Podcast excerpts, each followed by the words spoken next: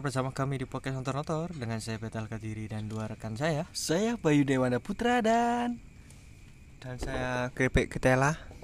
Iku mau lu wis smile voice lah Cek koyo meneh lek sumbo kon apa Giri FM Suara Giri. Suara Giri. Sembilan delapan. Jadi oh, suara Giri Giri ya? Suara Giri FM Oh lala Suara Giri FM Ya, Iki Gresik iya. Semarak Gresik. Lah Gresik Kira-kira arek Gresik sih. Iku. Arek Gresik. Hut Gresik iku Sunarek Gresik salam satu jiwa. Sunarek Gresik Ultras Mania isun sana siro tepak siro gak tepak isun kari gak sak Kak ngono cuk. Ini lah isun is eh, eh, siro sana isun tepak siro maya isun, Isun karinggasa Karinggasa. Wah, ultras mania Ultras Mania mana Jadi suaranya? Arek-arek Ultras Mania Gresik iku ndek apa sepak bola keandalan jenenge Persegres Gresik United. Loh, biyen biyen awalnya Pet, Pet, Petro Putra. PT Petro Kimia Put eh Petro Petro Putra. Pet, yo, Pet, Putra. Petro Putra. Putra. Petro Kimia Putra. terus ganti Gresik United. Antonio Carlos de? Melo pemain terbaik Iya, di Petro. Masa ngono? Eh Iya, gak nak. ngerti kan kowe iki. Kita acungkan Ayo, acung. cari telunjuk. Kita acungkan. meeting malah oh kecepit Eh mau apa Hut Gresik iku itu pasukan jenil Hut apa cuk? Hut kerja ayo Hut Gresik iku 9 Maret. 9 Dadi Maret rada telat iki. Oh, telat Iki Sing penting hut. Kene tag 9 Maret cuma upload iki Iya. Dadi rada telat. Telat. Soalnya antri ya, kayak episode-episode sing antri kan. episode episode sing antri ya Allah Iki jauh-jauh sebelum Seneng aku kudu semangat nih Gresik Gresik Hut Semarak Gresik. Semarak Apa? Iki enak apa sih dibahas? Gresik iki ono iku apa ya? apa ya aku aduh seru rek ya apa, ya Kan ro Apa Gresik ya? ono sing jenenge Gajah Mungkur. nah iku apa iku iku Oh, Jancuk sih kan ojo ngono.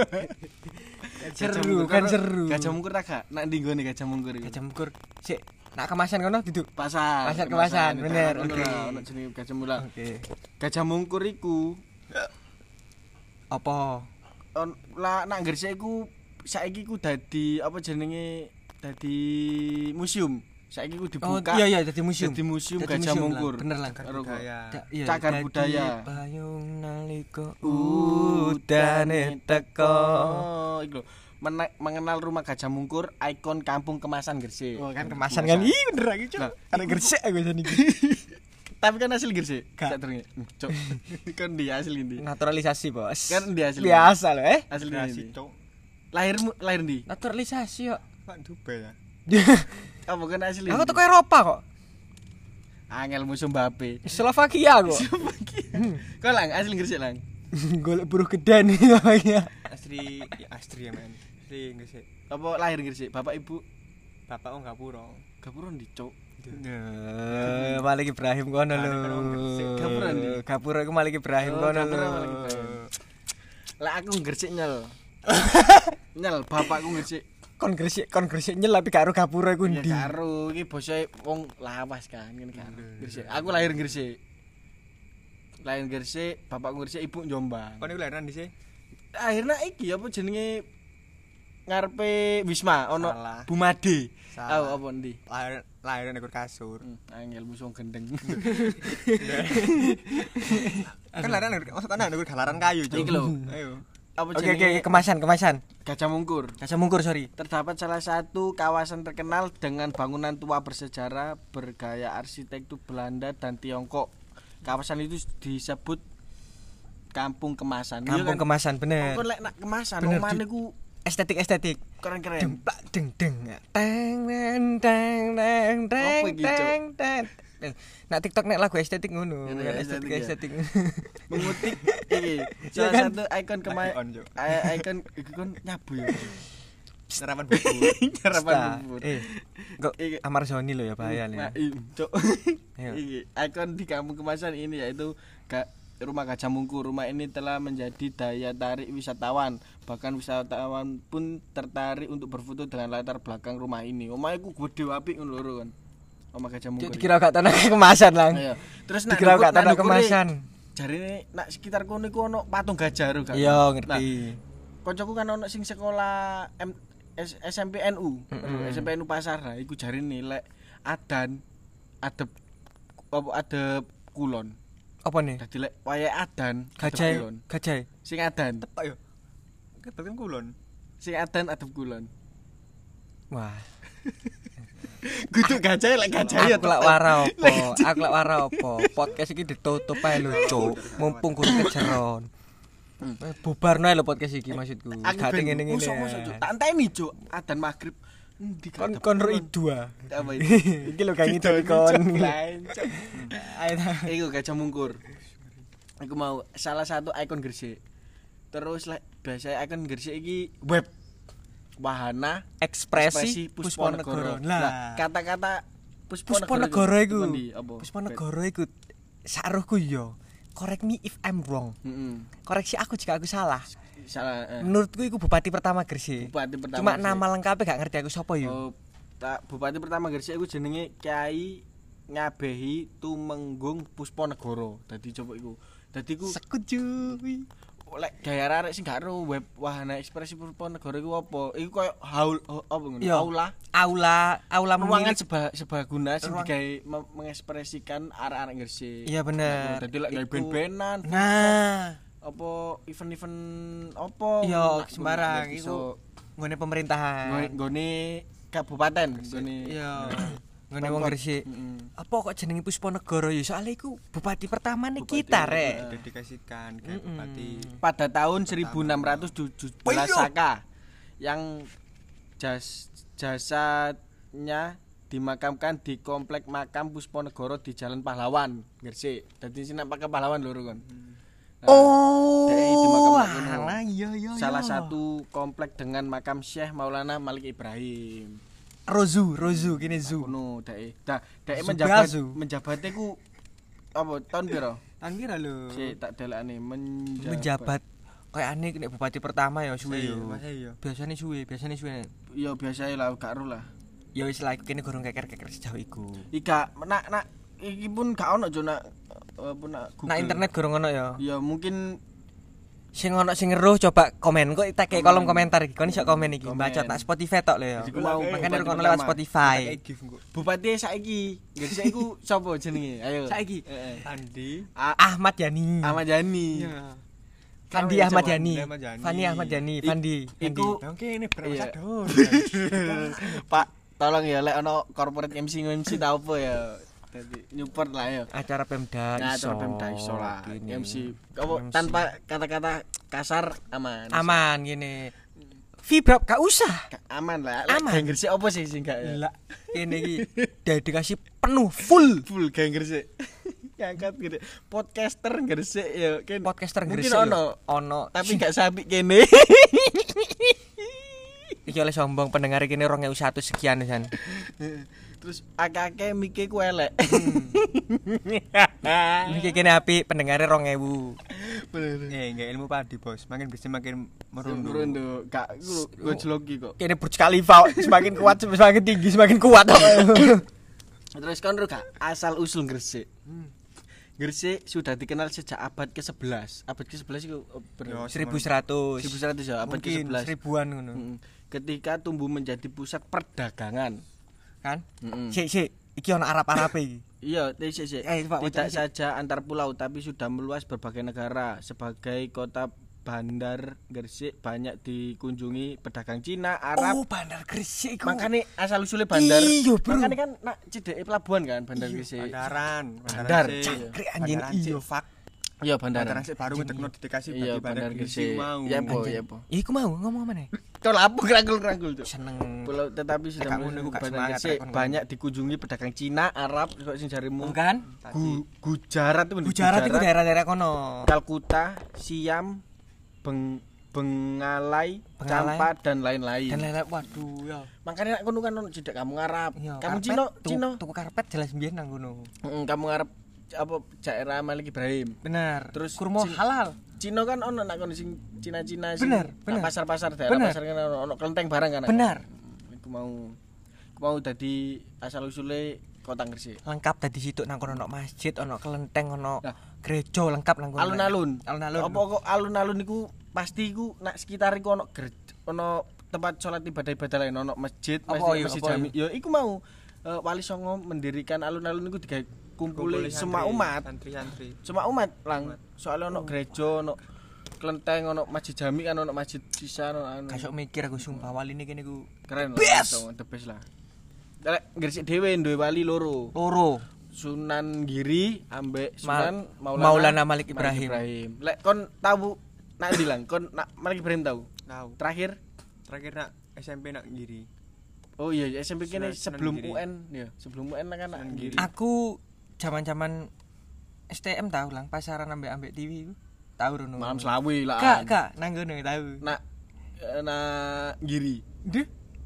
Det kene Zudet kak iso mall det, Apa? sushi det, ah, su- ya? Sunan det ini. Sunan Giri. Oh tadi kan ambek TV eh, ngaji tahu tak TV. Iya, tahu. Takon ambek. TV. Malik Ibrahim ambek nak Kak nak nak Sunan Giri tok ketepaan saat iku iya. nek Malik Ibrahim terakhir SD. SD ya. Aku SMP sih, eh, SMP cuk. SMP SMP SMP SMP. SMP SMP KTUN kan SMP kau ono. SMP SMP tolol lah iki. Kau ono Pak Arba setuju.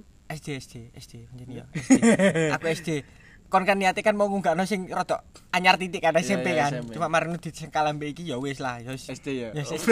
asli lali asli kon. Gak aslinya aku nurut soalnya apa terbaru kan rada SMP rada terbaru kan. Ben gak sawangan iku kene gak gresik iku gak apal-apal. Kota lian-lian iku ndek koyo satu sa- wali-wali ku cuma satu kan ono wali songo kan. Nah. Satu Gresik ku duwe loro. Gue loro.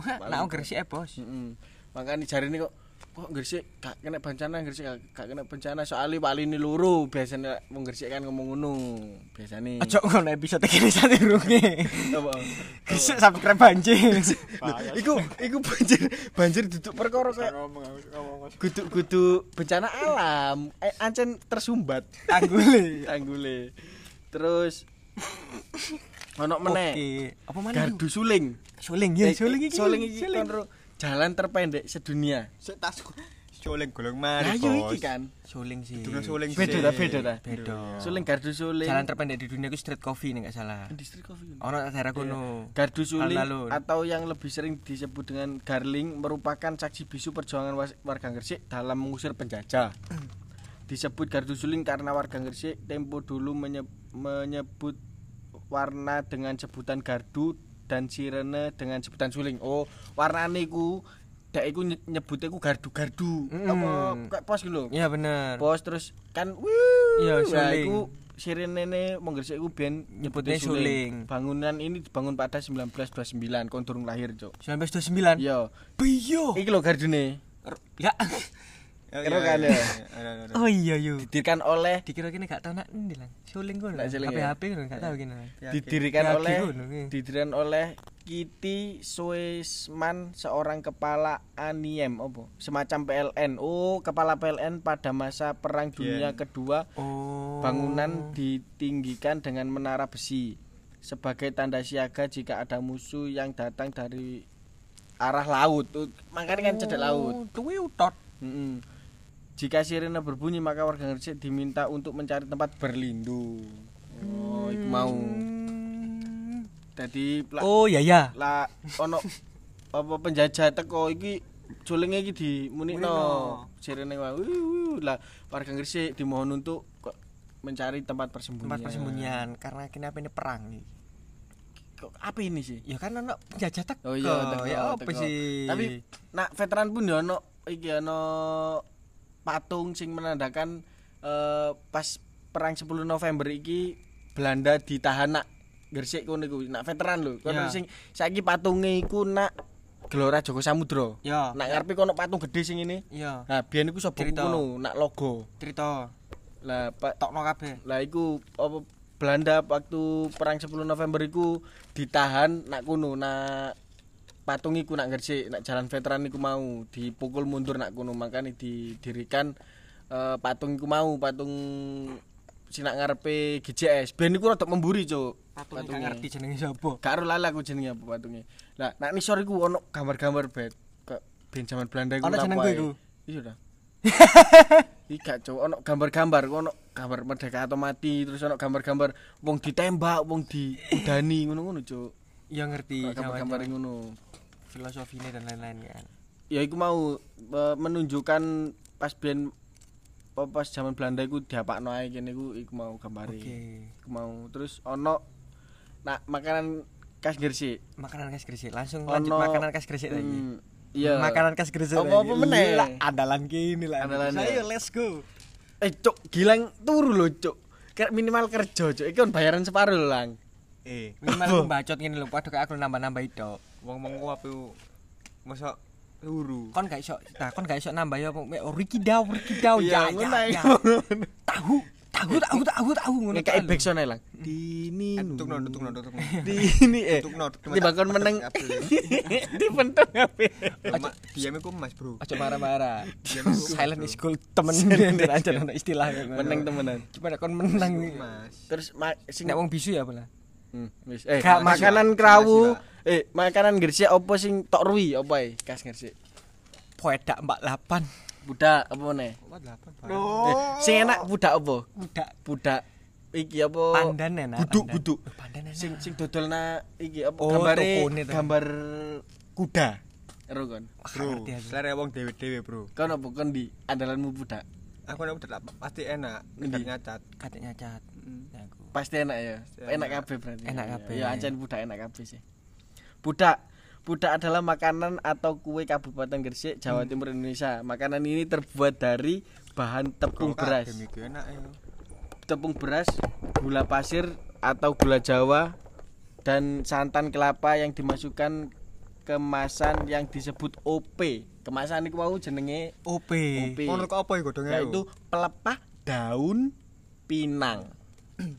Wah, kodong pinang, Bro. Hmm. Mewah Gresik iki. Budak juga ada yang berbahan sagu, Sagu. dan disebut budak sagu. Biasanya ono beberapa rasa, biasanya coklat original ambek pandan. Aku paling seneng sing gak ijo. ngono cara nyebut coklat gak ngono. Apa? Soklat. Soklat. Inggrisnya nyel. Soklat.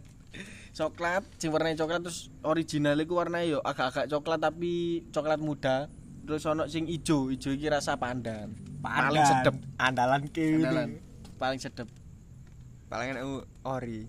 Oi, tim ori. Tim oh, kon kon seneng sing ori lang yo. Lek aku pandan. Aku pandan, aku mek pandan Luwih ayo pekat. Ya. Siap, siap, siap. Terus kon ro gak apa kok dibungkus iku mau?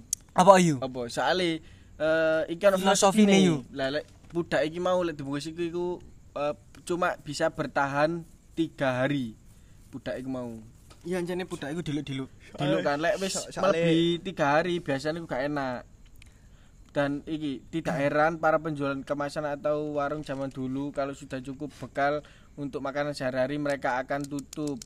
Jadi dek iku apa kok eh, cuma bisa tiga hari? Soalnya filosofi tiga hari ini memang menarik buat warga Gresik. Bisa makanan tiga hari eh Gresik bisa makanan tiga hari ke depan sudah cukup tidak perlu menimbun atau tidak perlu kemaruk serakah jadi mengajar budak ini mengajarkan kita untuk tidak serakah Bener. mangan sak cukupnya lah Wis gak perlu nandon. Iki lho tolong dino kas sik iso. iso dipangan eh, wis gak usah anu ben mengajarkan untuk tidak kemaruk dari sebuah budak Dari sebuah kemasan. kemasan budak Pelepah daun apa mau? pelepah daun pinang Pinang. nah iku mau Kok pelepah daun pinang iku ono Dan- filosofi ini keren. dan dijahit ro gak Ngerti? Lek budak iku dijahit Bukake disigar kudu. disigar eh, dadi pinggir-pinggir iku dijahit Nah, aku sih gak suwe langsung dari. oh Hah? iya langsung. Aku ono apa kae? awakmu ya ya, awakmu ya awakmu ya Pak. Apa kok tak apa tak sigar? Tak sigare enggak apa? Gak mungkin geraji, gak mungkin grendo pisau. iya terus apa kok pisau? Apa? Apa kok mbok sigar atik pisau, Ben? filosofi nih Iso. Iso mbok sigar karo iku iso. Apa kok tak sigar karo pisau soalnya tak bekukan. oh awakmu seneng ya biasanya kan di televisi Iya, di. Beku. Yang pertama ah, mungkin ben iso tahan, tahan lama, Hmm, lebih terus, lama. terus, Terus mari ngono. Apa mangan iku nek menurutku luwe enak. Nek Adem. dibekukan yo. Dadi kayak es krim. Kayak es krim. Kayak edem. Hmm, terus terus Kayak iku mochi. mau kenyal kenyal cuk Enak. Kayak mochi. iya iya iya Kayak es krim enak enak enak. terus terus Wes iku. awakmu seneng ngono tapi rasanya emang Rasane krim tetep yo mak makane apa kok aku begitu nyoba sing biasa sing pandan sing coklat ternyata enak sing pandan nek bekukan iku nek bekukan batinku ngene nek bekukan enak apa nek biasa Biasa yo. Lek enak iku anget ya lang ya. Si si anget anget enak enak enak tahu enak iku? Enak. Apa cok kono mau apa guyang iki? Gesok ngomong rasane enak ya. Enak ya ya. Apa budak enak iku? banget udine ngono nek kon sing gak ilat kan sing gak ngono kok Tapi malah gak enak. biasa lek mangan budak, nak lah ah punel nak cangkem lho punel biasa lek mangan budak iku siji ku kurang, loro enek. kakean Kakean, koyo mangan dadi sing paling bener iku siji setengah. Sing milih sapa? nek aku siji Setengah yo gawe meneh lang. Nek- Siji kan iso. nek aku siji cukup Siji cukup ya. siji cukup soalnya akeh porsine budak jujur Oh, iya. mangan budak iku akeh Akeh yo. Wareg lah mangan. Kok lontong dek netel dek. Netel yo. Sagu kan apa dadi iso pengganti nasi soalnya kan. Terus, Terus krawu, krawu. Kerawu kan ono meneh kerawu kan yo. Kerawu. Mengutip dari beberapa sumber, sebenarnya nasi kerawu bukan berasal dari Gresik, melainkan dari Bangkalan Madura. Pada kurun 1960-an, ada seorang ibu yang berjualan nasi kerawu di Bangkalan tetapi kurang mendapat respon pasar nak Bangkalan. Jadi terus akhirnya nasi kerawu dijual di Gresik terutama di wilayah pelabuhan. Oh, oh tadi iku mungkin eh nek Madura nek Madura iku wis digawekno put ah, gawe apa Ono krawu rek ya ono ibu-ibu gawe krawu nyuwir-nyuwir ayam kayakane cocok iki Mas daging lek ayam daging. Ya soalnya ringkes dalam arti gak perlu ngeker-ngeker gak iya, apa wis pokoke ringkes ya. Nanti ku mangan lap lap lap lap gak nyantoli. Kayaknya toli ya. Mungkin ngono. Nek empal kan sing sik daging itu iya, kan nyantoli. Disuwir-suwir dadi enak lu, lu ringkes lah ngono. Mm. Terus kok Ternyata sepi. di tak Madura- nyebrang ah. Iya, iya, tak nyebrang. dari teko Madura nyebrang nak Gresik nak pelabuhan iku di- dijual lah di situ. Wah, Wah, kok rame. laker, laku keras kayak podcast Lagu iki keras. Podcast sing ngrungokno mek 2000 wae. Lagu keras. Ya, sombong, mulai Sombong. Oke, kan mungkin ngene ibu-ibu nih penemu krawu seret kono kok kok gak diapresiasi maksudnya maksudnya gak payu terus didol nak Gresik lagu keras akhirnya wong-wong iku ngirone eh, nasi krawu iku khas Gresik padahal asline teko ibu-ibu Madura iki Benar, aku kan. dari Madura. Jadi iki kini mengutip dari Google lho, Rek. mengutip dari Google dalam artin jika kita salah, jika kami salah, ya mohon mau di dimaafkan. eh, yuk salahno Google Salah Google. iki aku toto liputan 6 teko liputan 6. Jatan liputan 6 lek salah. Iku mau. Makane eh, dan eh, ngedole ku nak daerah pelabuhan, nak daerah kono lah makane. ya, sing biyen iku dadi pusat eh, Dan- Dagangan. Eh, pusat Lek perdagangan. dan aku leru eh, depot nasi kerawu andalanmu nak ndi? Lek aku Butiban. Trrrr, tiban, titi titi tiban tiban Tiban tiban tiban tiban. Anjen setuju Butiban aku. Ket rego 10.000 sampai saiki 20.000. Tetep enak. Ini Mbak U. Mbak Hu iku ndi Lang? Boleh promosikan Mbak Hu mana? Pasar. Pasar. Sepatu UMKM, Bro. Hah? Ndi? Ika sebelah di tepate Pasar tepate. Krempeng. Klaro. Krempieng. Eh, menjero menjero parkiran nih berarti. Parkir. parkiran. Mbak Hu. Mbak Oh, Hu. Dadi ar- ke Ono sing nyebut Mbak Ho, sing nyebut Mbak Ho. Iya ta. Ya. Oh, oh, lokate, Pak. Oh, oh, oh, kaki. Lek awakmu bet. Ya aku di Iban. Butiban ya Pak. Butiban. Butiban andalan. Iki krawu jenenge. Oh iya tak krawu kok makanan. Oh, biyen kan makanan kan gresik jarane ngene kan. Ketak pangan, cet kotakane but Iban jenenge. Butiban ya. Wah, enak. Ya hancur nian jare gue. Tapi Mantap betul jare gue kan. Mantap betul ya. Hmm. Seneng kerawu dagingnya ta kerawu ayam ya. Hmm. Daging. Daging. Lek aku nak butiban ngomong biasa nih wis apal deh. Tadi apa nasi kerawu daging tanpa babat. Cedek ngonmu ngono ya. Hmm, tanpa babat sambel diake. Enak sambel sing ireng, sambel Petis. apa petis. Petis iku khas Madura kan makanya. Iya. Petis Madura sing ireng lho. Wah, enak iku sambel. Enak. Anjing. Dene pedes ini ireng, Pak. Yuyur, yuyur. Ono sing abang lang. Iku pedes Madura, ono sabang kayak rujak. Petis udang Petis merah. udang. Merah. Mari eh, nasi kerawu ono budak mau kan terus ono meneh bandeng. Bandeng. Biasanya identik dengan Gresik kan. Gresik bandeng. Gresik pun mengari. Otak-otak. otak-otak Tak otak bandeng. barang. Uh, olahane akeh pokoke. Gresik pun lek kate Rioyo ono jenenge pasar. Bandeng. Ono jenenge pasar bandeng. Yoks. Set bandeng iku poso oleh piro iku? Eh, eh, apa malam sebelum Malam- hari raya lang? Kudu malam lho, kudu malam selawi, cedek cedek malam Ya selawi. mari yo 6 likur wis poin dasar. 6 likur Oke. 17 likur lah malam Pokoknya 17 likur. sakmonoan lah. Rek. selawe kan sedih pucek kan nang selawe, maru-marino sing pindah rono. Pindah anak pasar bandeng. Mari kire, mari kan puasa. Jadi ayolah maksudku tradisional tradisi-tradisi ini kita itu dijalankan lagi. malam. Lah, nah event pasar Bandeng iki ono beberapa acara. Biasanya niku ono iki apa kontes Bandeng. Kontes. Gedean Bandeng di lho kon. auction atau lelang. Ya dilelang dari Bandeng sing apa digede iku mau di apa, Bandeng terbesar. Biasa iku sing duwe iku wong wah mek wong carungan ngono-ngono bet. Tapi duwe enak kopi iku mbok mbok mbok mbok mbok mbok mbok mbok mbok mbok. Kopiane dhuwur-dhuwur lho bet. Kaya Madura-Madura ngono. Iya. Kayak biasa ngono. Diceluk aku apa? Masa aku fungkot gak usah ya? Apa bukan iki apa? Bukan iki apa? Ter ter ter ter. Bukan apa lang? Biasane Tarian tarian tarian. wong-wong ngono iku diceluk Aba. Biasanya eh, ab- sing pemenang adalah Aba Gilang ngono juk biasane.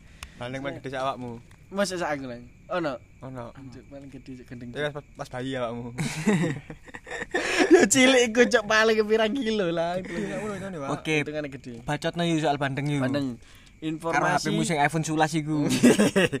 informasi dari kem, eh iPhone 11 sing regane 7,5 Aku sulit semeneng 64 giga kan? 4 giga. Informasi dari Kementerian Kelautan dan Perikanan menyebutkan bahwa sejarahnya ikan bandeng berasal dari samudra yang terbesar di dunia.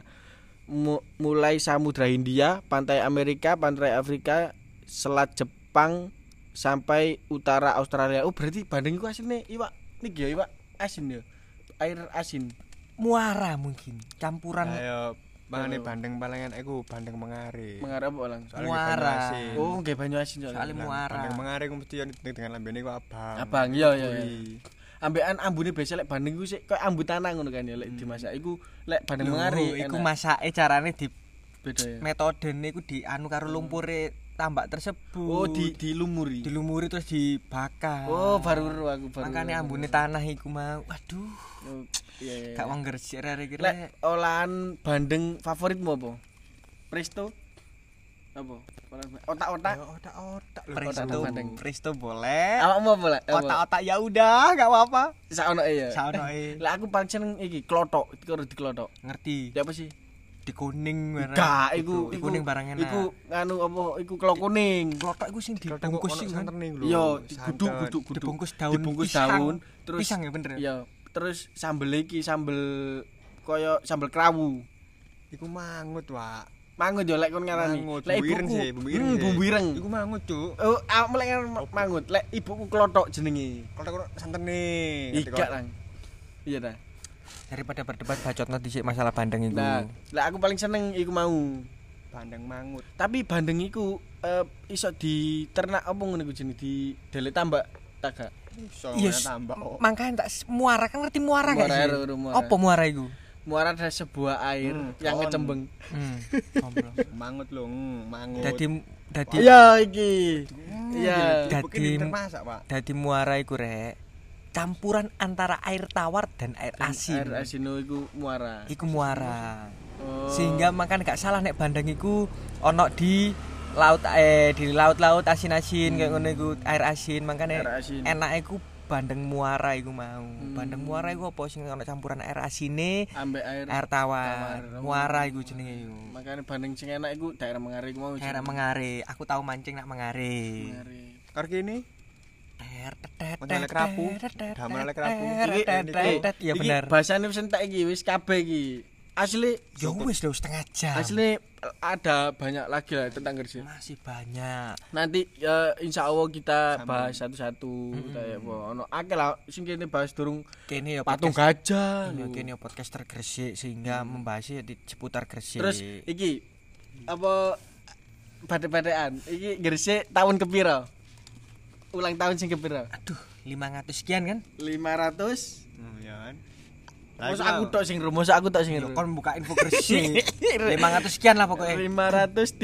Yo, enam. Pak kan.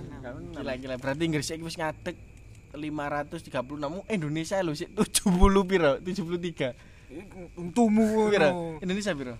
Ya ceken lho piro? 70-an, Cuk. Tidak ya 70 lah. 9 wis apa wis 80? Kurung kurung-kurung kurung kurang 80 ya? 70-an ya? lah. 70-an Gresik wis puluh. Genteng Tadi Indonesia nyeluk Gresik gembah asline. Ya, Kok lapo sih eh, cukup ya Cukup, cukup, cukup Cukup. Lah. Halo, eh, Assalamualaikum. Terima kasih telah mendengarkan Semarak. ke sini Semarak Gresik, dadah. Assalamualaikum.